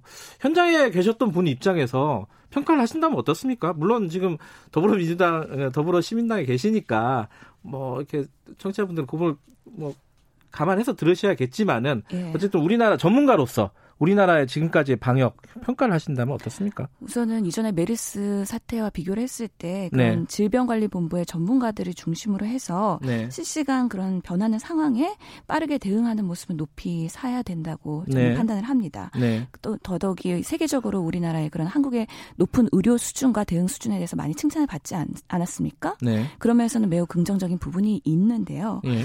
그럼에도 불구하고 우리가 예측지 못했던 대구 경북 신천지 사건 네. 이런 급 급증하는 환자에서 신속하게 대응하려면 아무래도 네. 이런 상황을 조정하고 전원이나 입원을 배치할 수 있는 의료적인 음. 컨트롤 타워가 매우 중요하거든요. 네. 이런 것들이 지역적으로 앞으로는 구축이 되어야 된다고 생각을 합니다. 예. 더더욱이 이번에는 공공의료뿐만 아니라 민간의료에서 많은 지원과 헌신 그리고 의료진들의 그런 봉사가 있었거든요. 이런 협업 시스템을 앞으로 더 어떻게 확장시킬 것이냐에 대한 그런 고민을 해야 되기 때문에 예. 지역 협의체 구축도 필요할 것 같고요. 특히나 우리의 이런 환자 데이터는 앞으로도 의학적으로 매우 가치가 있고 세계적으로 음. 널리 알리면서 코로나19를 장기화하는데 큰 의미가 있기 때문에 이런 임상 데이터 구축하는 시스템 등등 네. 앞으로 많은 것들을 보완해야 되는 것으로 보입니다. 그 예전에 대한의사협회 대변인이셨죠? 예, 맞습니다. 지금 의사협회 보니까 뭐 중국 예전에 이제 그 코로나 초기에 우리 중국인들 입국을 완전히 금지하지 못했다 이런 부분에도 비판을 하고 있고 지금도 되게 어, 지금 정부의 방역에 대해서 비판적인 시각을 갖고 있지 않습니까? 의협에서 이 부분은 어떻게 받아들이세요? 어, 의학적인 관점에서는 네. 감염원이 발생했을 때 그 근원을 차단하는 거는 하나의 또 어, 의미 있는 방법이기 때문에 의료 음. 단체에서는 그렇게 주장할 수 있다고 보입니다. 네. 어, 하지만 지금 우리나라의 그런 해외 유입이 증가하고 있고 세계 네. 대유행 상황에서 네. 특별 검역 강화를 음, 강한 시스템을 계속 확장하고 있지 않습니까? 네. 그런 부분에서 우리가 대응할 수 있는 네. 그런 유입을 차단하지 않고서도 대응할 수 있는 총력을 다하고 네. 그 결과를 보면서 아마 step up 하지 않을까라는 생각이 음. 듭니다. 어, 1번이시니까 뭐 100% 거의 100% 이제 국회에 들어가시게 되는데 국회에서 꼭 하고 싶은 일 어떤 게 있습니까? 아무래도 지금 제가 이렇게 부름을 받은 것은 네. 감염병 대응 그리고 앞으로 계속 반복될 수 있는 그런 신종 감염병에 대한 우리 국민의 안전과 건강을 지켜달라는 그런 사회적 요청이라고 생각이 들기 때문에요. 네. 이런 감염병 감염병 대응을 잘할 수 있는 시스템 구축을 국회에서도 입법화하는데 어, 최선의 노력을 해야 될 거라고 생각이 그러니까 듭니다. 약간 너무 큰 얘기라서요. 그러니까 구체적으로 하나만 먼저 추진해야 될 게 있다면은 지금 현재 부족한 부분이 부분이라든가 제가 이미 예. 코로나19에서 말씀드린 것처럼 그런 지역적인 상황을 실시간으로 네. 잘 대응할 수 있는 그런 어, 지역별 그런 시스템 구축하는 게 중요할 것 같고요. 네. 어, 질병관리본부의 그런 격을 더 상향시키는 부분, 네. 그래서 전문가들의 목소리를 더 할 수 있는 부분, 음. 이런 것들을 좀 디테일하게 들여다보면서 네. 어, 국민의 그런 어, 필요 필요나 이런 것들을 전달할 예정입니다. 물론 보건의료 전문가시니까 그쪽이긴 하지만은 뭔가 다른 거 하나 아, 28분 20초에 끝내는군요. 네. 여기까지만 들어야겠습니다. 아, 고맙습니다. 예. 어, 지금까지 신현영 더불어시민당 비례후보 1번이었고요. 김경래 최강기사 2부는 여기까지고요. 잠시 후 3부에서 뵙겠습니다. 일부 지역국에서는 해당 지역 방송 보내드립니다.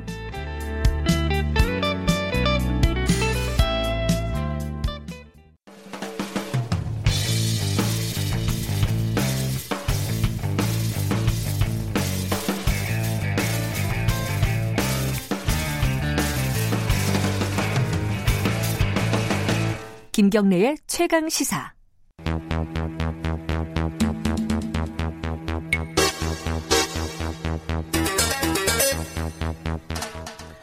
네, 사건의 이면을 들여다보고 깊이 있게 파헤쳐보는 시간입니다. 추적 20분 두 분 나와 계십니다. 먼저 박지훈 변호사님 안녕하세요. 네, 안녕하세요. 그리고 한겨레 신문 김한 기자님 안녕하세요. 네, 안녕하세요. 어, 아까 우리 시작하기 전에 어, 김한 기자가 그러더라고요. 어, 이런, 이런 선거 처음 봤다고. 네. 그게 무슨 뜻이에요? 지역에 지금 누가 출마했는지도 다 파악을 못한 선거 2주밖에 안 남았는데도 뭐 선거 운동하는 사람들도 없고 그러니까. 그렇죠. 나름 저희는 방송도 많이 하고 시사 얘기도 하는데 네. 잘 모르겠어요. 음. 막상 자기 지역구 또 기억 안 나요. 네, 기억도 안 나고. 예. 남의 지역구 막 계속 그렇죠. 보도하다 보면 관심 지역구라고 보도하는 데만 사실 사전 투표 따지면 다음 주예요. 그렇죠. 금요일 금요일부터 하는 거잖아요. 그러니까요. 예. 참 사상 초유의 일이 계속 벌어지고 있습니다. 어, 이것도 아마 사상 초유의 일일 것 같긴 한데 이 검찰총장의 어, 친인척들이 지금 수사를 받고 있습니다. 어, 윤석열 검찰총장 장모 최모 씨가 기소가 됐고요. 그죠? 어, 이게 은행 잔고 증명서 위조 혐의죠.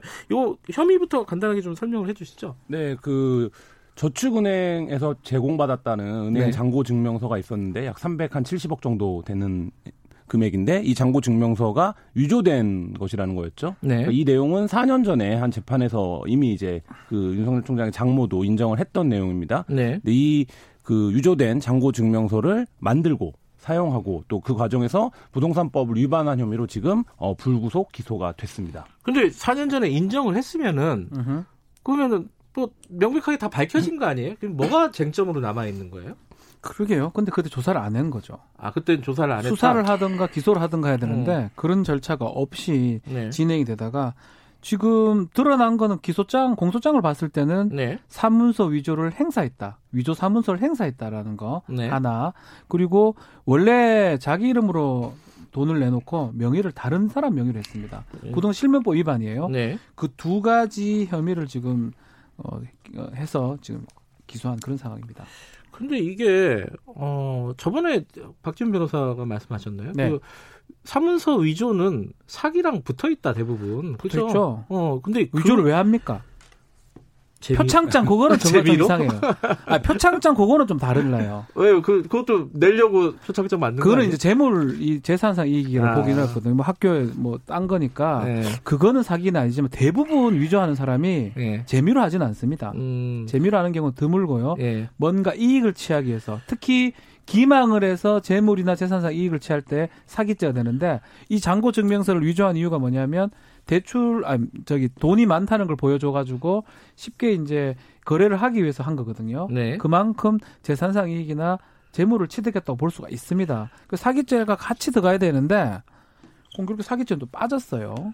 그러면 이게 사기죄가 빠지면은 빠진 거는 원래 그런 얘기 있었잖아요. 이 위조 사문서 위조 이게 공소시효가 얼마 안 남아갖고 네. 급하게 기소한 건가요? 정경심 교수처럼 이렇게 빨리 뭐, 기, 일단 그렇진 기소. 않아요. 그이 어. 장고증명서가 10월달에 음, 작성된 음, 것도 있고 예, 음, 행사 그렇구나. 시점까지 보면 뭐 공소시효 문제는 아닌데 저는 어쨌든 이 수사가 검찰이 제 식구를 감쌌다거나 아니면 음. 늦장 수사를 했다라는 비판은 피해가기 어려운 지경에서 음. 기소가 됐습니다. 지금 음. 상황이 네. 그런 상황이 됐고 지금 말씀하신 대로 어, 제기한 의혹이 여러 가지가 있었어요. 예를 들면 음. 장고증명서 위조도 있고 당자도 문제가 있다라는 네. 제기가 있었고 그리고 그 과정이 전반적으로 보면 어 사기 사기를 치는 과정이 아니냐라고 음. 했었는데 시종일가 이제 근데 몇 년 전 재판서부터 윤석열 장모는 자기는 일방적인 피해자다라고 주장을 했고 네. 이번에 이제 기소가 되고도 변호인을 통해서 일방적인 피해자인데 지금 희세 그러니까 음. 이렇게 취급당하고 있다. 이런 이제 입장을 냈거든요. 그러니까 공범인 것처럼 취급당하고 있다는. 음. 근데 이제 그런 과정들 놓고 보면 이쪽에서는 여전히도 이제 본인이 윤석열 장모는 일방적인 피해자다라고 주장을 하고 있고 네. 그러니까 그 과정은 뭐냐면 이게 사기가 있었지만 이 사기에 나도 피해자다. 그러니까 음... 내가 이 사기를 주도한 게 아니라 네. 내가 피해자일 뿐이다라고 주장을 하고 있는 거기 때문에 지금 아직 어, 사기죄는 적용이 안 됐고 그 처벌은 그 동업자였던 그안 음, 씨가 씨. 예, 받았던. 네. 그럼에도 불구하고 사기를요 네. 피해자라고 얘기를 한다고 피해자 되는 게 아니에요. 음... 판단을 해야 될 거 아니에요 수사기관에서 네. 검찰이면 기소를 할때 상식적으로 이득을 봤단 말이에요. 네. 그거를 제출함으로써 본인이 가장 크게 엄청나게. 아 근데 잠깐만요. 그러면 상식적 상식적으로 말씀하셨으니까 네. 피해자라는 건 어떤 의미에서 피해자라는 뜻이죠? 그러니까 지금 네. 이런 이 사건이 있죠. 유죄된 장고증명서가 거기에 직접적으로 활용했느냐 여부는 또 추가적인 수사가 필요한데 네. 이 이제 최 윤석열 장모를 보고 돈을 빌려줬다는 사람들이 있거든요. 네. 그러니까 그 당시에 장고증명서 당좌 이런 것들을 보고 돈을 빌려줬다는 건데 네. 그분이 돈을 못 받았어요. 그 당좌를 음. 부도 처리하는 바람에 음. 네. 이분이 지금 민사를 내놓은 상태거든요. 음. 네. 근데 이 부분도 이 돈을 민사를 윤석열 장모에게 제기했는데 윤석열 장모는 뭐라고 얘기하고 있냐면 그건 내가 한 게 아니다. 그건 안 씨가 한 음. 거다. 그 음. 작업을. 네. 그러니까 나도 말하자면 어 그 투자에 공동 투자를 들어갔다가 내 명의를 갖고 안 씨가 돈을 끌어온 거고 그렇죠. 나는 그 과정을 전혀 몰랐다 이렇게 지금 주장을 하고 전반적인 거에 대해서 자신이 주도한 게 아니고 자신도 음. 내부적 관계에서는 피해자다라고 주장을 하는 거거든요. 네. 근데 그 판단을 수사기관이 해야 되는 거예요. 그걸 음. 하라고 세금 아 세금 얘기는 안 하겠습니다. 그걸 하라고 한 건데 네. 그걸 안 하고 그냥 얘기 듣고 피해자니까 빼버리는 수는 없는 거거든요. 그래서 지난번 방송 때도 말씀드렸지만 이제 이제 이 재판에서 제일 큰 쟁점 중에 하나가 뭐였냐면 제가 이제 재판 기록들을 보니까 안 씨와 윤석열 장모가 동업자냐 네. 아니냐예요. 음. 그래서 동업자로 본 판결도 있고 음. 아니라고 본 판결도 있어요. 근데 음. 이게 뭐가 되냐면 만약에 이 둘이 동업자였다 처음부터라고 관계라고 하면 안 씨가 친사 안 씨가 친 사기의 공동 정범인 거죠. 그 음. 윤석열 장모가. 그렇죠. 네. 네. 근데 이 둘의 관계는 여러 가지 어, 점들을 고려하면 동업 관계로 보이는데 어, 지금 윤석열 장모가 처벌을 피한 거는 동업 관계가 아니라 투자 관계 로 이제 음. 봤던 거거든요. 그렇죠. 근데 이제 그 부분에서 이 안 씨를 비롯해서 지금 소 그 소를 제기한 그 다른 피해자들은 아니다 이건 분명한 동업 관계다 이렇게 지금 주장을 음. 하고 있는 음. 상태입니다. 사실은 계속 얘기해서 그런데 얘기를 안 해야 되는데 조국 전 장관 뭐 정경심 교수 할 때는 하나를 갖고 범죄를 네다섯 개 이렇게 가지고 네. 딸딸딸 털어서 막 열 몇 개씩 이렇게 엮여서 하잖아요. 이건 있는 것도 다 빼가요. 아니, 한이 맺힌 게 아니고 그냥 비교를 안 할 수가 없어. 있는 네. 것도 다 빼가지고 딸랑 두 개 기소했어요. 네. 이게 말이 됩니까? 근데 그 최 씨, 그러니까 네. 윤석열 장모 최 씨의 이제 반론이 이런 겁니다. 이 그때 윤, 윤 총장도 이런 얘기했어요 인사청문회 등에서 아니 이해관계자가 고소하면 되는데 고소를 안 했다. 음. 그럼 결국 이것도 딴 사람이 제3자가 진정한 사건이잖아요. 네. 그이 부분은 어떻게 봐야 돼요, 이거? 왜냐하면 피해자라는 사람이 고소를 해야지 이게 뭔가 사건이 성립이 되고 수사가 적극적으로 이루어지는데 그게 아니다. 이걸 어떻게 봐야 됩니까? 법적으로는 고소가 네. 의미 있는 죄들이 있어요. 친고죄나 뭐 반사 불벌죄라든지 예, 예. 그런 죄가 의미가 있는 죄고 뭐 폭행이라든지 예. 전에 강, 강간, 간통죄 같은 경우는 친고죄였어요. 음. 그런 말이면 의미가 되지만 사기죄는 그냥 상관이 없는 범죄고요. 네. 신고를 안 하고 고소를 하지 않는 게 다른 이유도 있다고 봐야 되겠죠. 음... 그 다른 이유는 뭐겠습니까? 해도 안 되겠다는 생각이 들을 수도 있고요. 아... 그렇게 봐야 되지 신고 고소가 없었기 때문에 이거는 범죄가 안 되고 조사를 하면 안 된다. 네. 이렇게 논리 전개를 할 수는 없는 거라고 생각이 듭니다. 그 요번에 또 하나 약간 언론에서 논, 논 뭐랄까 문제 제기를 하는 부분이 김건희 씨 그러니까 윤석열 총장의 부인이죠. 네. 김건희 씨는 왜 조사도 안 했느냐 이거잖아요. 물론 네. 이제 뭐 기소를 했냐 안 했냐 뭐 그건 드담 문제고 네. 요번 사건에 연관성이 있어 보이는데 네. 조사 정도는 해야 되는 거 아니냐 요 얘기가 나오고 있어요. 연관성이 어느 정도로 있다고 보면 돼요? 지금 그러니까 그 장고 증명서를 위조한 네. 그 김모 씨 지금 같이 기소가 됐는데요. 이 네. 김모 씨가 이제 이 김건희 씨 회사의 감사로 있었죠. 네. 그리고 신한저축은행에서 어 같은 사무실을 음. 썼다라고 지금 얘기가 나오고 있는데, 네. 그러니까 이 장고 증명서를 위조한 사람을 윤석열 총, 총장의 장모가 알게 된 계기가 딸 때문이다라고 이미 재판에서 음. 증언을 했었죠. 그렇죠. 네네. 그렇다라고 하면 이 관계에서 중간 과정에 이 김건희 씨가 있다라고 보는 것이 상식적인 추론이고 이게 만약에 총장 관련 사건이 아니었으면 당연히 무조건 기소되죠. 했겠죠. 음... 어떻게 연결시켜줬고 이런 것들을 확인을 음... 해야 되니까. 음... 근데 다만 어 그런 인적 관계 연결점들은 있지만 이 문서를 작성하는데 직접적인 어떤 기여를 했는지 관여를 음... 했는지는 드러나지 않는다. 그건 당연히 음. 문서상에 드러나지 않죠. 음. 근데 이제 그 이유로 해서 조사를 하지 않은 조사 대상에서 빠진 거죠. 본래 일반인이라고 조사를 했겠죠. 당연히 연관성이 있는 거니까. 근데 그래서 기소 편이 기소 독점이에요 검찰이. 음. 기소는 나 혼자 할 수 있고 내 마음대로 할 수 있다는 게 두 가지 있기 때문에 네. 조사를 안 하면 그만인 거예요. 음. 있든지 없든지 확인하기 싫은데 그만 지금 각하를 해버린 거 제가 알고 있거든요. 네. 사실상 누가 봐도 상식적으로 연관성이 있다고 보는 게 맞고 조사를 한 다음에 혐의를 추궁을 해야 되는데 조사 자체도 안 하고 혐의 추궁할 의혹이 의혹이 없다면 기소를 할 수 있는 게 불가능하죠. 근데 이 사건이요, 어, 지금 의정부에서 수사하고 있는 거죠? 네, 그렇습니다. 그 중앙지검에서 하고 있는 건 뭐예요? 또 다른 사건들인가요? 그러니까 사건이 워낙 여러 뭐 가지가 많아요, 있는데요. 네. 그러니까 말씀드려도 지금 이제 이 사건이 기소가 되고 나서 논란이 되고 있는 사건이 두 건인데 네. 하나는 이제 2014년 재판에서 그 정대택 씨가 네. 모해이중을 했다 윤석열 네. 장모가 이렇게 지금 하고 있는 사건이 있습니다. 네. 그 얘기는 뭐냐면 모 검사에게 돈을 보낸 거를 알면서도 모, 재판에서 그런 사실이 없다라고 증언을 했다라고 음. 이제 주, 하는 내용인데요. 그 건이 있고요.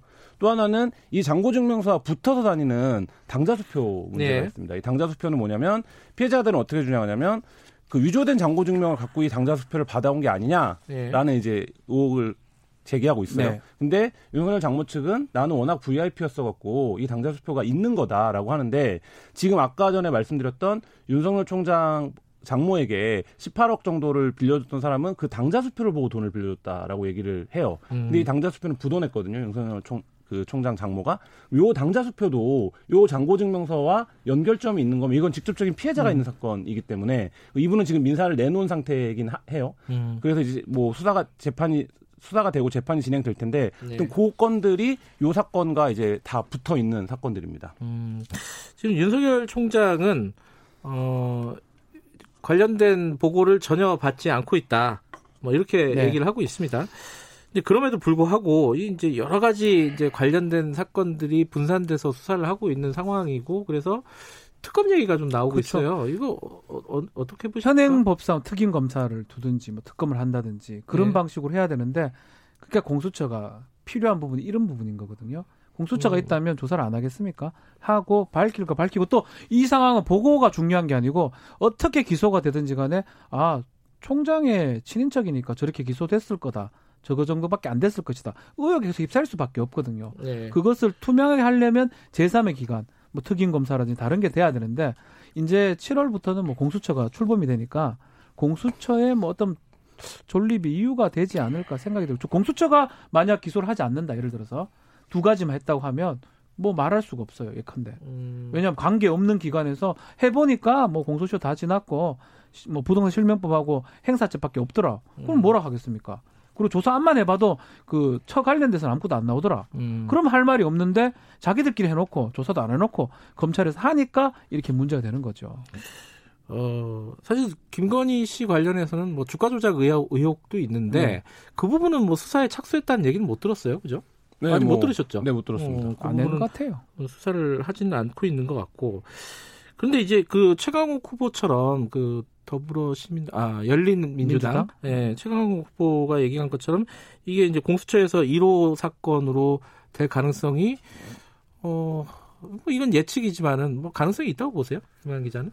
있을 수 있죠. 근데 이게 그러면 계속적인 논란의 반복 음. 국면으로 가서 과연 그게 어 사회적으로 도움이 되는 과정인지 뭐 이거에 대한 판단은 별개로 하고 네. 근데 어쨌든 지금 말씀하신 대로 이 수사가 늦었고 늑장 수사라는 음. 비난을 음. 피하기 어렵고 이 기소가 일정 정도 제19 감싸기 기소가 아니냐라고 음. 하면 어, 윤석열 총장이 공명정대한 수사를 늘 강조하지 않습니까? 그러니까 네. 사람들의 세간의 인식에서 본인들은 억울할지라도 네. 어쨌든 이게 공명정대하게 수사가 뭔가 안 되고 그렇죠. 있다. 네. 이런 인식을 계속 주고 있단 말이죠. 그리고 공교롭게도 왜 윤석열 총장 장모가 들어간 사건에서는 계속 뭐 동업자가 사기 사기를 당하고 사무소 유자가 등장하고 피해를 입냐. 네. 뭐 이런 과정들의 의혹을 해소시킬 기 위해서라도 어쨌든 뭐 별도의 수사가 좀 필요 기간이, 예, 기간이 예. 하는 게 좀 필요해 보이지 않나 1호가 될수 있다라는 거죠. 더 큰 게 있으면 그걸 하겠죠. 아, 저는 생각이 좀 다른데 뭐냐면 은 공수처는 출범하기가 굉장히 어려울 거다. 저도 저도 전혀 다른 저도 쉽진 않다고 네. 생각합니다. 이게 왜냐하면 국회가 열리고 이게 처장 한명 네. 뽑기가 너무 어려워요. 처장 뽑는데 아마 전쟁이 일어나지 네. 않을까라는 생각도 들고 그래서 뭐 1호는 뭐 그 다음 문제고 음. 이 공수처 만드는 네. 것 자체가 쉽지가 않을 거다라는 음. 생각은 드는데 그런데 또 하나가 예전에 이제 조국 전 장관 때 이제 정경심 교수 기소되고 이럴 때 어떤 얘기들이 있었냐면요. 이게 조국 전 장관이 관련이 됐든 안 됐든 본인의 가족이 기소되고 이런 상황에서 어, 장관직을 유지할 수 있겠느냐 이런 얘기가 분명히 음. 나왔어요. 네. 어, 그리고 결국 사퇴를 하는 셈이, 셈이 됐고요. 음, 결국은. 그윤 총장도 지금 뭐 윤 총장이 뭐 관련이 있다 없다 이런 얘기를 할 수는 없지만은 이 거치 문제가 반드시 나올 수밖에 없는 상황이 돼버렸어요. 음. 박준 변호사는 어떻게 보십니까? 일단은 그 사건 관련해서 윤 총장이 고발이 됐습니다. 뭐 직권남용 직무유기죄. 아, 고발이 됐군요. 조사가 뭐 음. 진행될지 는 지켜봐야 될 것 같고. 네. 일단 지금 단계는 모르겠지만 뭔가 기소라든지 추가 기소, 추가 추사에 따라서 음. 처라든지 더 관계성이 더 커지면 네. 특히 본인의 어떤 입김이 좌우했던 그런 어떤 어, 자료라든지 이게 나온다면 거치를 좀 생각을 해봐야 되지 않나. 지금 단계는 뭐 거치까지는 아닌 거다 음, 음. 생각이 들어요.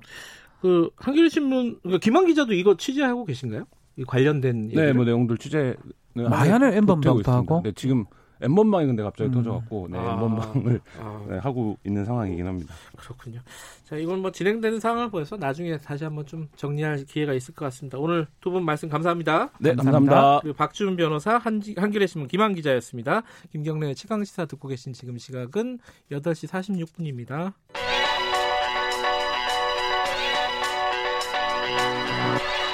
최강 시사 국범근의 눈.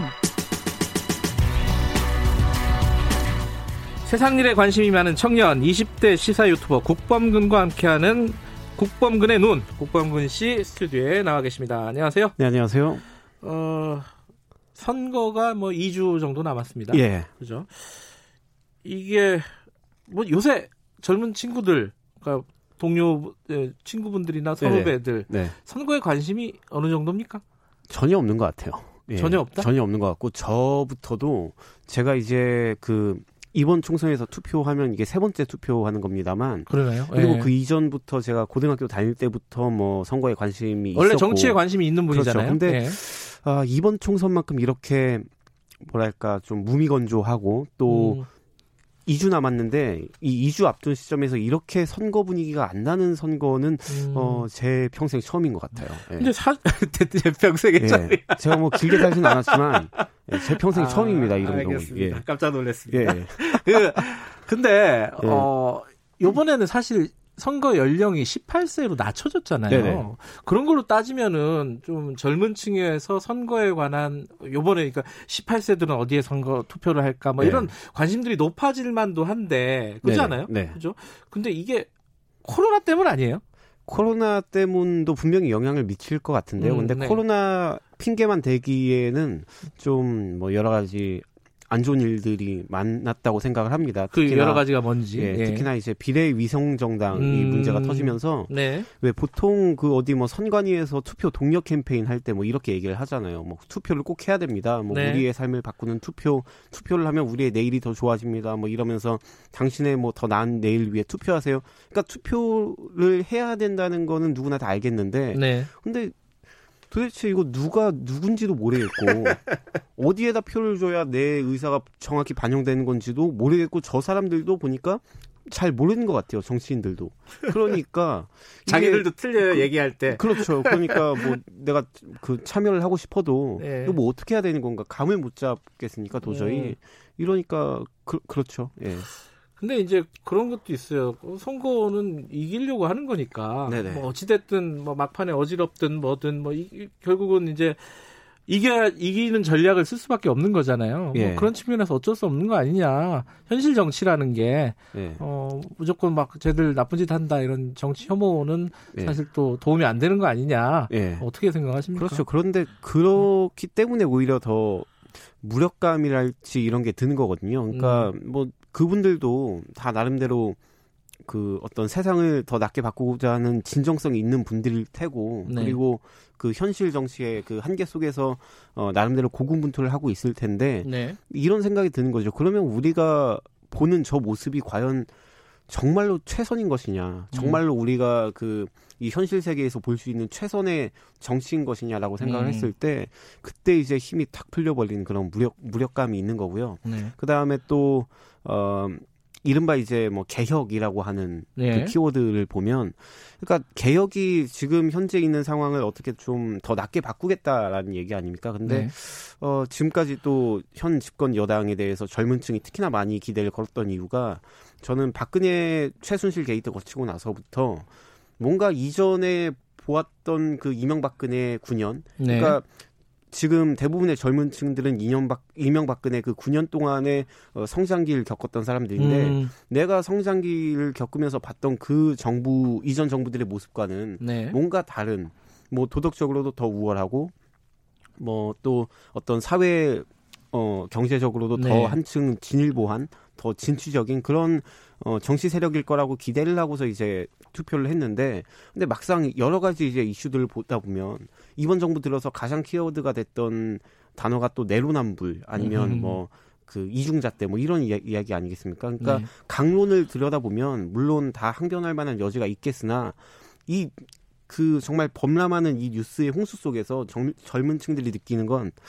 결국 저 사람들도 똑같은 거 아닌가 하는 그런 음. 무력감을 많이 느끼고 있는 것 같아요. 예. 특히 뭐 많이들 뭐 특히 이제 20대 남성들 분석하면서 네네. 그런 얘기 많이 하잖아요. 그렇죠. 예. 어, 좀 보수화됐다. 예. 간단하게 얘기하면 거칠게 예, 예. 얘기하면은 그게 실제로 느껴져요. 근데 저는 그게 보수화되었다고 얘기하지는 음. 않는 것 같고, 네. 그러니까 얘기하면 그게 타당하지 않은 것 같고, 네. 그러니까 예전부터 그 사람들이 느끼고 있었던 니즈 이거는 저는 똑같다고 보거든요. 음. 그러니까 어, 결국에는 정치적 효능감입니다. 음. 어, 내가 그 한 표를 행사를 했을 때 이 한 표가 날, 아, 죄송합니다. 제가 교정기 때문에 이게 발음이 깨지는데. 아, 교정했어요? 예, 예. 아, 또 나, 나이 드셔가지고 아, 또. 아, 아 닙니다. 예.